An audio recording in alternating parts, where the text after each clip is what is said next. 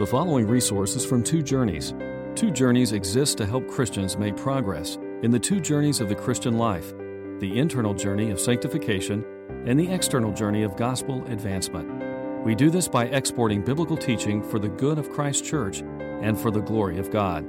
Please visit twojourneys.org for more resources. Was the last week of Jesus' life. We've been studying this last week of Jesus' life. In another gospel account, in John's gospel, we have the account of Jesus' visit, his final visit to his friends, Martha and Mary and Lazarus. You remember that it was Lazarus that Jesus had raised from the dead. And Martha and Mary, he loved them dearly. And they had dinner together, and after dinner, this rather stunning episode took place. It's recorded in John 12, 3 through 5. Then Mary took about a pint of pure nard, an expensive perfume, and she poured it on Jesus' feet, and she wiped his feet with her hair. And the house was filled with the fragrance of the perfume. But one of his disciples, Judas Iscariot, who was later to betray him, objected. Why wasn't this perfume sold and the money given to the poor? It was worth a year's wages. And Jesus said, Leave her alone. She's done a beautiful thing for me. The poor you will always have with you, and you can help them anytime you want, but you will not always have me. What she did, she did to prepare me for my burial. And I tell you the truth, wherever this gospel is preached, throughout the world, what she has done will also be told in memory of her. That's an incredible encounter, isn't it? This lavish gift worth a year's wages, 300 denarii, just poured out on Jesus, just poured out on him. And the, the, the house just, just filled with this odor of pure nard. Nard came from northern India. Was imported at great expense in these tiny little alabaster boxes. Very expensive. And, and the, John's account gives us a sense this was pure nard. This was the best stuff. Poured it all out on Jesus. And Jesus actually defends this action, this lavish action of luxury poured out on him. He defended it. I believe that this encounter literally happened. It's a physical thing that did happen, but I think it also speaks to me of something that God wants from me. The most precious thing that I have to offer. It's not in an alabaster box, it's in my heart. It's the affection, the love of my heart toward Him. He wants that. He wants my uppermost affection given to him, poured out on him. That's what he wants. And every one of you came here today with that same gift. You have it. You have it to give. It's yours. And you can give it to anyone you want. And God wants it for himself. He wants you to pour out your alabaster box of affection on Jesus, on God, through Christ. That's what he wants. That's what I think this commandment is standing over us for every moment of our lives, commanding us to do. And as we venture forth into a new decade, as we enter a new year, I think the greatest single issue in our lives this morning is simply this Do you love God at all? And if you do, do you love God more now than you did a year ago? Is your affection for God growing and healthy and strong? Do you yearn for God and the things of God? Are you able to say, My heart yearns for Him, as in a dry and weary land where there is no water? I yearn for God, and I want Him, and He satisfies me. Is this love that you have for God growing stronger and stronger, or is it going, growing weaker? Or, as I say with, with all seriousness in my heart, is it even there at all? Do you even love God? Are you even born again? Are you even alive at all spiritually? This is what's standing over us today as Jesus opens up the law of Moses. And I think what struck me this morning, I really hadn't thought about it until now, but we are taking a trip this morning as a congregation to the, to the foot of Mount Sinai. And here, behind these statements, we should hear the terrors of the law. This is the law, said Jesus. This is the summation of the law of Moses. And so we're taking a trip this morning to the base of Mount Sinai to try to understand these commandments. This is part of the final week of Jesus' life, a, week of bitter testing, When Jesus would be rejected by his own people, he was despised and rejected, Isaiah 53. He was not esteemed. He was not loved. He was rejected by his people. And this chapter, Matthew 22, is a chapter of, of one contest after another, one, uh, one conflict after another with, with some of Jesus' enemies who are trying to snare him and trap him. You remember the Pharisees and the Herodians, you know, with the question of taxation, and the Sadducees with their question on the resurrection. And now here is this expert in the law. Verse 34, hearing that Jesus had silenced the Sadducees, the Pharisees got together. They are assembling together. Acts chapter 4, quoting Psalm 2, why do the nations rage and the peoples plot in vain? Kings of the earth take their stand and the rulers gather together against the Lord and against his anointed one. Indeed, Acts 4, Herod and Pontius Pilate met together with the Gentiles and the people of this city to conspire against your holy servant Jesus. They did what your power and will had determined beforehand should happen. So here it is. This is the conspiracy against Jesus. And now they're sending forth this expert in the law to trap Jesus. But this man, I think, was a little different than most of Jesus' enemies. He was literally a lawyer. That meant he focused, spent his full time on the law of Moses. That's what lawyer meant here. But he was more than just one who studied the law. I think he loved the law.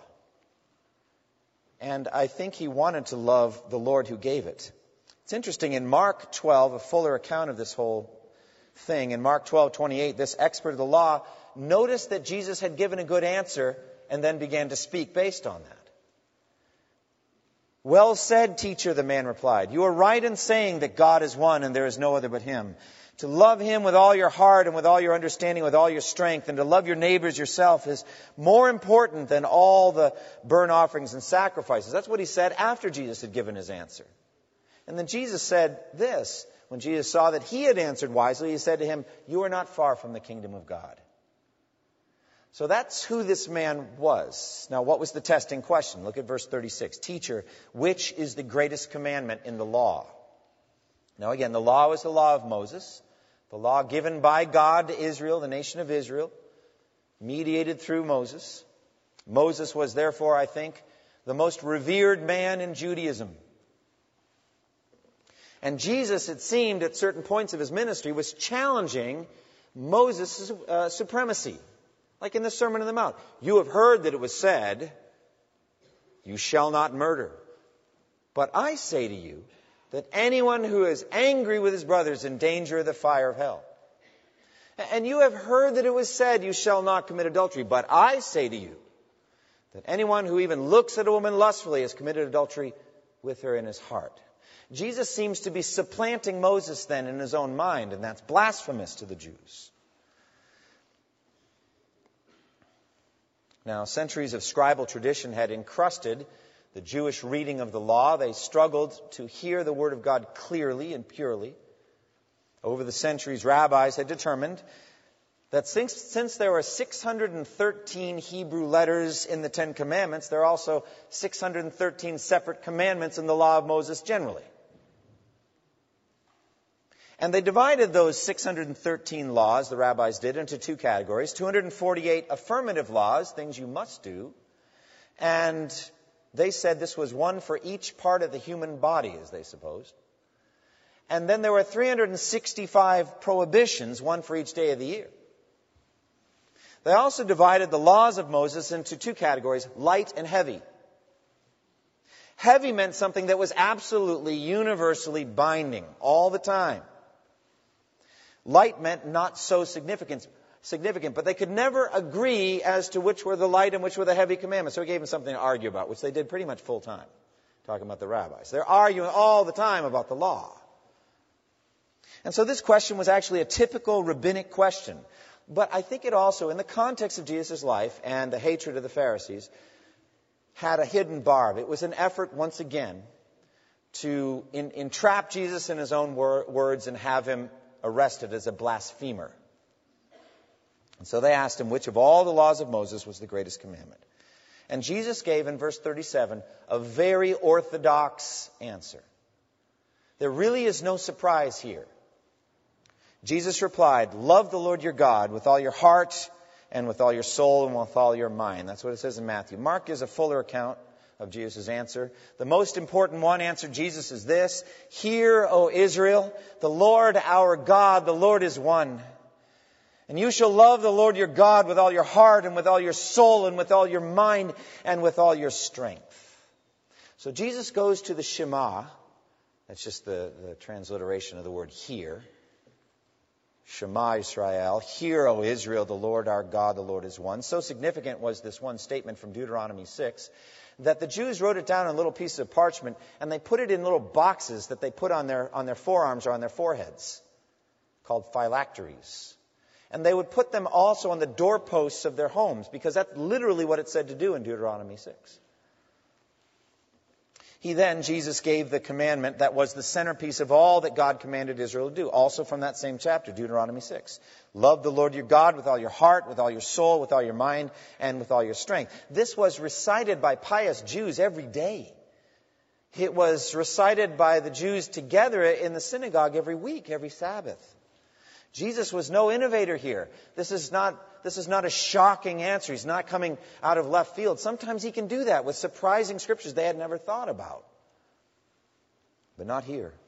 In effect, Jesus is saying this law has been in front of your eyes every day of your lives.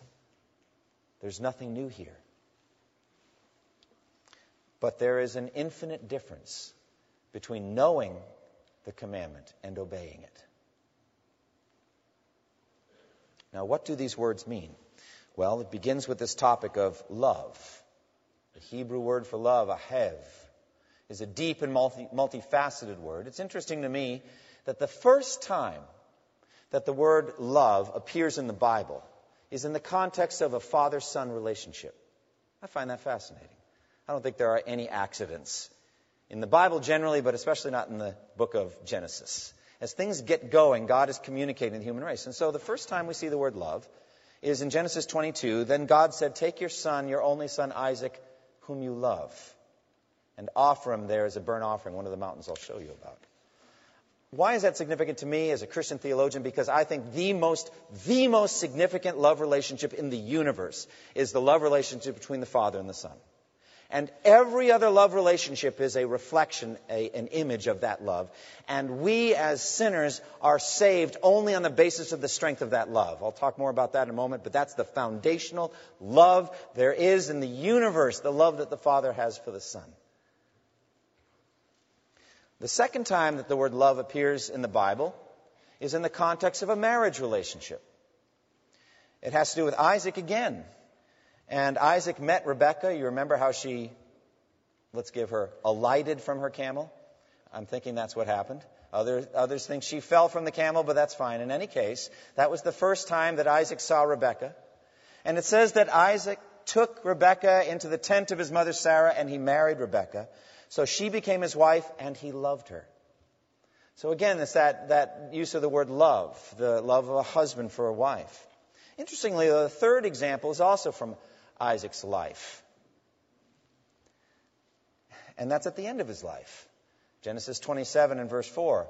When he said to his son Esau, Prepare me the kind of tasty food that I love, and bring it to me to eat, so I may give you a blessing before I die. Same word. And we use the same word in, in English. I love God. I love my wife. I love a good steak. And I'm actually going to argue that there's an intrinsic similarity and sameness to all those kinds of love. It has to do with a heart direction, a heart affection. And what I said at the beginning of the sermon is the uppermost affection that you have should be given to God. And any created thing you put above God is an idol. We'll talk more about that in two weeks. So, what does he command here? Well, you are to love the Lord your God with everything you are. He says, with all your heart. Now, what is the heart? The heart is the central part of you. It's the core of your being. And in the scripture, the heart does many different things. For example, the heart thinks. It says in Psalm 139, Search me, O God, and know my heart. Test me and know my anxious thoughts.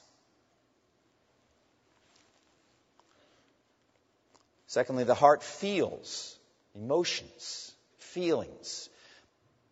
You know, in Romans 9 2, the Apostle Paul, speaking of the nation of Israel and their apostasy from God and their rejection of Christ, he said, I speak the truth in Christ. I'm not lying. My conscience confirms it in the Holy Spirit that I have great sorrow and unceasing anguish in my heart.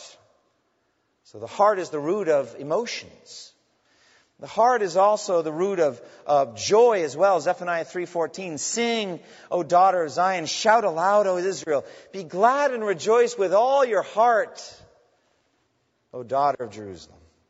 So it's feeling. Thirdly, the heart decides. 2 Corinthians 9 7 on giving money. It says, each of you should, must give as he has decided in his heart. So the heart is the root of the will, it's the root of the decision process by which you make decisions. The heart also plans. Proverbs 16:1, to man belong the plans of the heart. So your heart plans. The heart also yearns and desires. How many of you have cherished Psalm 37 and verse 4? Delight yourself in the Lord and he will give you what? the desires of your heart. It's the heart that yearns. It's the heart that desires. The heart does all of those things. It seems to some degree that there's no internal thing that the heart doesn't do.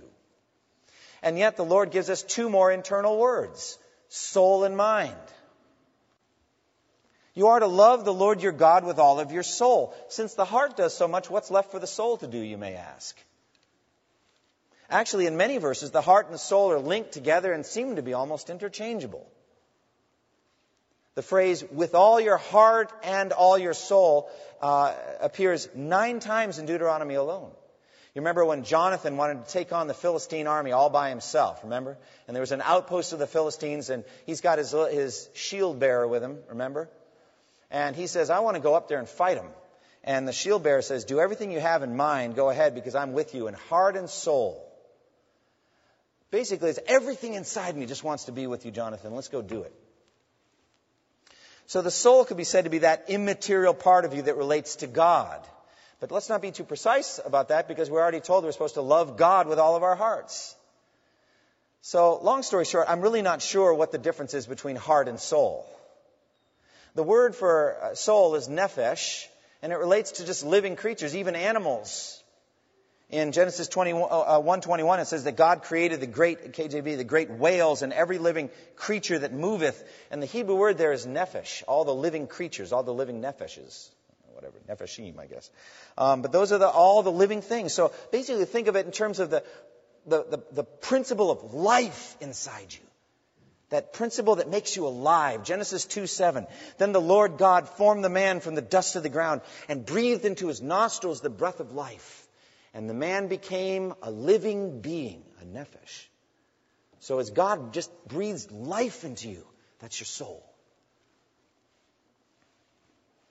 So I think he's saying, when you're to love the Lord your God with all your heart and soul, with every fiber of your being, every thing you are inside you. But then he adds this third word, mind. The same thing with the mind. The mind is the part of you that thinks and reasons, all of that. Christ is commanding that all of your thought life be pleasing to God. That your intellect be fully given over to loving God, that you should love Him in the depths of your mind. Your imagination should be in full service to your love for God. You should be imagining in reference to God. Your, your mental powers, your science, your technology, your mathematics, your philosophy, your logic, your deductive skills, your reasoning skills, your powers of observation and argumentation. All of this should be given over fully to God, to loving God. And you should invent new ways of expressing love for God. Sinners invent ways of doing evil, Romans 1:30. That is, they contrive new ways of rebelling against God. Uh, therefore, the opposite would be to invent new ways of expressing love for God. Charles Wesley put it this way Oh, for a thousand tongues to sing my great Redeemer's praise, the glories of my God and King, the triumphs of his grace. Now, I don't think that Wesley wanted himself a thousand tongues. That would be grotesque. But I think what he wanted was a thousand person choir. I checked with Eric and he thinks that that's probably right. Okay? I don't know what Charles Wesley would have looked like with a thousand tongues, but I don't think I'd want to see it. But a thousand member choir to sing forth the praise and the glories. Oh, that I had that. He's using his imagination to think of ways to love God. And then finally, he says we are to love God with all of our strength. The focus here is on our body. That our bodies would be given over full strength to loving God. That you would present your body to God at every moment as a living sacrifice. That your arms and your legs and, and every part of your body, your mouth, all the parts of you would be given over fully in service to God. That you would pour out your strength fully to God at every moment. That you would be spent, used up, poured out, given over completely in service to God. At the end of your life, that you can say, like the Apostle Paul did, I'm already being poured out like a drink offering, and the time has come for my departure. When God is through with me, all that will be left is my lifeless body. I have nothing left to give to God. And those are the component parts, but you're to love God with all of your heart and all of your soul and all of your mind and all of your strength. The implication is all the time. There's not a moment of the day that you should not be loving God like this. You should hold nothing back to love God completely with everything you have. That's wholehearted devotion. Psalm 9:1. I will praise you, O Lord, with all my heart. I will tell of all your wonders. Psalm 119 verse 2, blessed are those who keep his testimonies, who seek him with their whole heart. Oh dear friends, we have the tendency to spare ourselves, do we not? To hold back some in reserve athletes, I think, come the closest to doing something with all of their heart in our culture, maybe soldiers too. But, you know, there's an athlete. I remember some years ago watching the end of the Ironman triathlon in Hawaii. This is for true sadists. I can't imagine why anyone would want to do this to themselves. It all begins with a 2.4 mile swim in the ocean. That would finish most of us.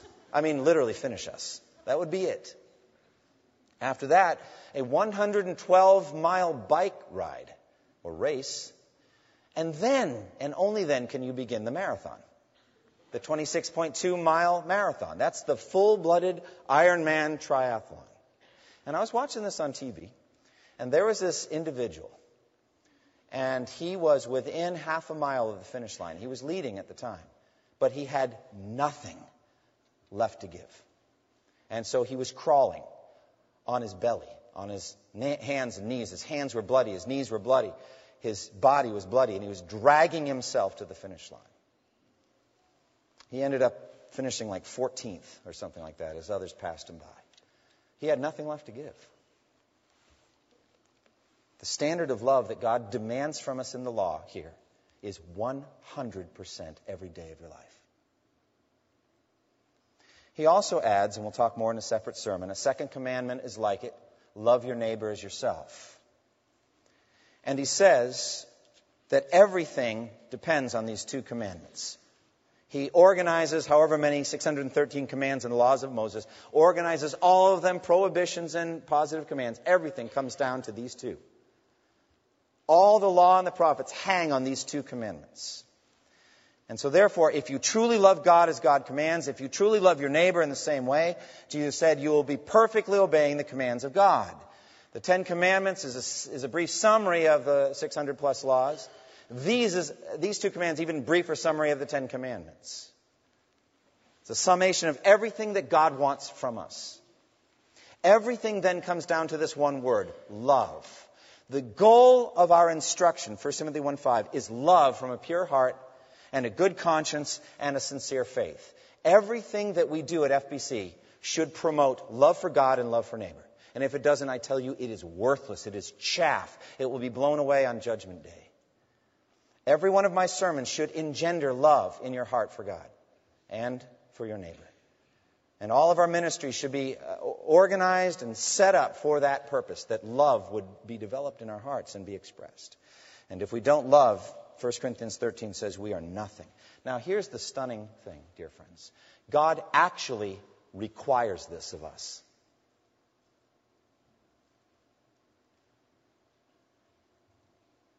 And this is where I bring you to the base of Mount Sinai with all the terrors of the law. If you don't love God every moment of your life, that you are under the just wrath of God. And the punishment, the wages of sin is eternal death for not loving God. God actually requires us. On Judgment Day, you will stand before God. And the court will be seated. And the books will be opened. And there will be another book, the book of life, which is our only hope. But the dead will be judged by what they had done as recorded in the books.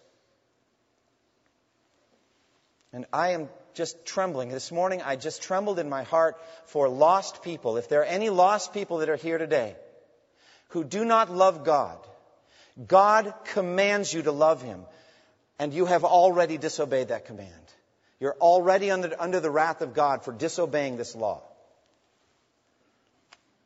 Do you not realize how perilous these words are for you? God will look at the full record of your words and deeds, the motives of your heart, and He may say something like this I created you. I knit you together in your mother's womb. I sustained you every day of your life with food, clothing, and shelter. I gave you rich experiences filled with joy and pleasure. I feasted your eyes with the delights of nature, of mountain grandeur, of gentle spring scenery, of rugged cliffs and tiny wildflowers, of grizzly bears and timid chipmunks of roaring hurricanes and gentle zephyrs. I surrounded you with the love of family and friends. I gave you a loving wife and three children. And through them came thousands of gifts of love. I fed your mind with education. I gave you opportunities to grow and learn. I provided labor for you to do and a sense of satisfaction at a job well done. I paid you wages, money with which you are fully supplied and sustained. I healed you when you were wounded and when you were sick. I renewed your strength when you were weary. I fed your stomach with nourishing foods while delighting your tongues with flavors rich, delicious, pleasurable, exotic, varied. I entertained you with sports and movies and books and music. Every good and pleasant moment you ever enjoyed in this world was a direct gift from me. Beyond that, I surrounded you with scriptural influences. You drove by countless churches almost every day of your life. I put Christians in your life who loved you and who lived out their imperfect faith before your eyes as witnesses. Though you do not know the total number, I sent evangelists 173 times over the 69 years of your life, specifically to proclaim to you personally the good news of Christ's birth, life, death on the cross, and resurrection from the dead, and to appeal to you to repent of your sins and to find faith and forgiveness in Christ. Those evangelists use many different approaches to win you. Some of them are sweet and tender. Others were fiery and powerful. Some reason with your mind. Others appealed to your heart and your emotions. You read in your lifetime 21 different tracts on Christ and the gospel. 1,377 times you heard some Christian radio or TV programming. Each of those were efforts that I was making to reach out to you directly and personally with the gospel of Jesus Christ. And after every time that you rejected the gospel command to repent and believe, I graciously covered your sins and sustained your life more, healing your diseases and feeding your stomach, while holding out my hands to you that you would repent and believe in Christ. That's how I loved you all the 69 years of your life. But I commanded you to love me. Did you? Did you love me? With all of your heart, with all of your soul, with all of your mind and with all of your strength? Did you pour yourself out day after day in worship and adoration in your prayer closet? Did you thank me and praise me for each of those blessings with which I blessed you? Did you make sacrifices for me? Did you give money sacrificially to the poor and needy? Did you sacrifice time and bodily effort to serve me and to obey my commandments? Did you cherish me in your heart? Did you love Father, Son, and Holy Spirit? Did your heart leap for joy again and again at the greatness of what I did for the world in Christ? Did you delight to hear of sinners converted, of marriages restored, of orphans cared for, of drug addicts rescued? Did your heart melt in singing songs to me or speaking words of praise to me? Did you love me with every fiber of your being, every moment that you lived? Dear friends, I dare not put words in the mouth of God. But I believe that these words are consistent with the commands of God and with what I understand the judgment day to look like as we are judged by what we did as recorded in the books of the law. Did we obey it? Did we obey the law? And now I tell you that saving yourself is impossible. Romans 3:20 by works of the law no human being will be justified in his sight since through the law comes knowledge of sin. Are you feeling it?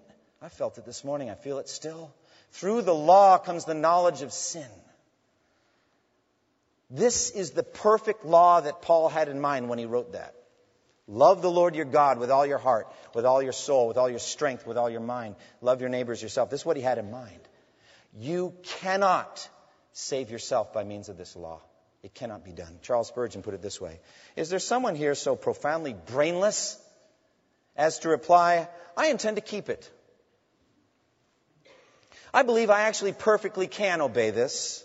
I think I can get to heaven by obedience to it from here on out. Man, you're either a fool or else willfully ignorant. For sure, if you truly understand this commandment, you will at once hang down your hands as if to say obedience to that is quite impossible. Thorough and perfect obedience to that no man can hope to reach to. Some of you will think you will go to heaven by your good works. Do you really think that? This is the first stone you are to step on your stairway to heaven. I am sure it is too high for you to reach. You might as well try to climb up to heaven by the mountains of the earth and take the Himalayas as your first step. For to obey this must ever be an impossibility. But remember, you cannot be saved by your works. If you cannot obey this perfectly, entirely, constantly, and forever. Well, someone replies. I dare say if I try and obey it as well as I can, that will do. No, sir, it will not. God demands that you perfectly obey this. And if you do not perfectly obey it, He will condemn you.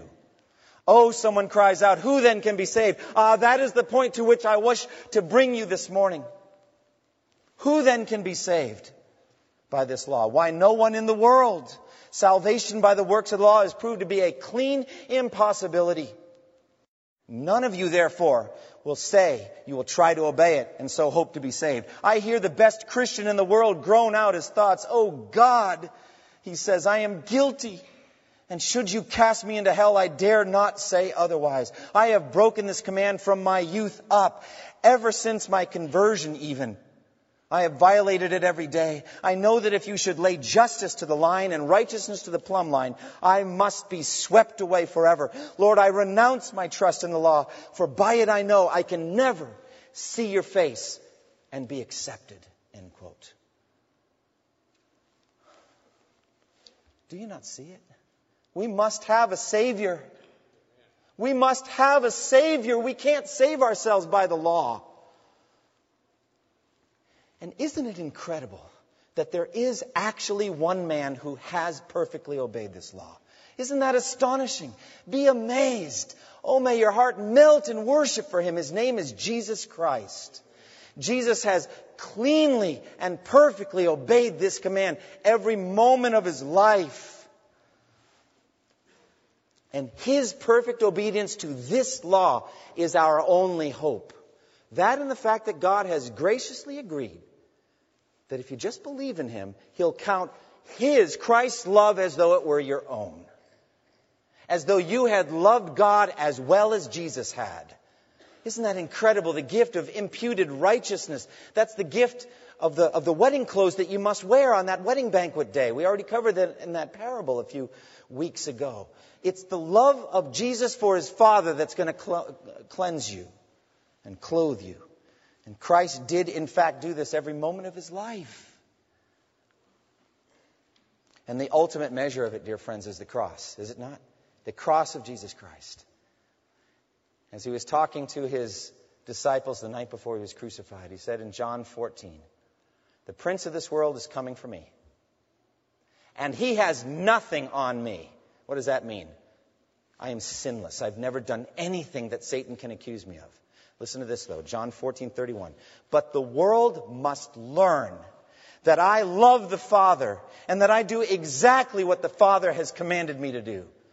Oh, what a verse. How deep and how rich is that? The world must learn that I love my Father. How does the world learn that? Watch and see as, I go to die. As I go pour out my blood for the Father. It was for love of the Father above all things that he did it. And yes, it was to love his neighbor as, as himself. Yes, that as well. But above all things, he did it to love and obey his Father. And that is the gift of righteousness that God wants to give you. How about this one? John 8:29. Who of you can say this? Jesus can. I always do what pleases him. That is the righteousness he's offering you here today as a free gift. Oh, how sweet, how wonderful. Our salvation in Christ is based on this love. It was for love of the Father that Christ died for us. Christ Jesus has become for us righteousness. And this righteousness from God comes through faith in Jesus Christ to all who believe. There is no difference.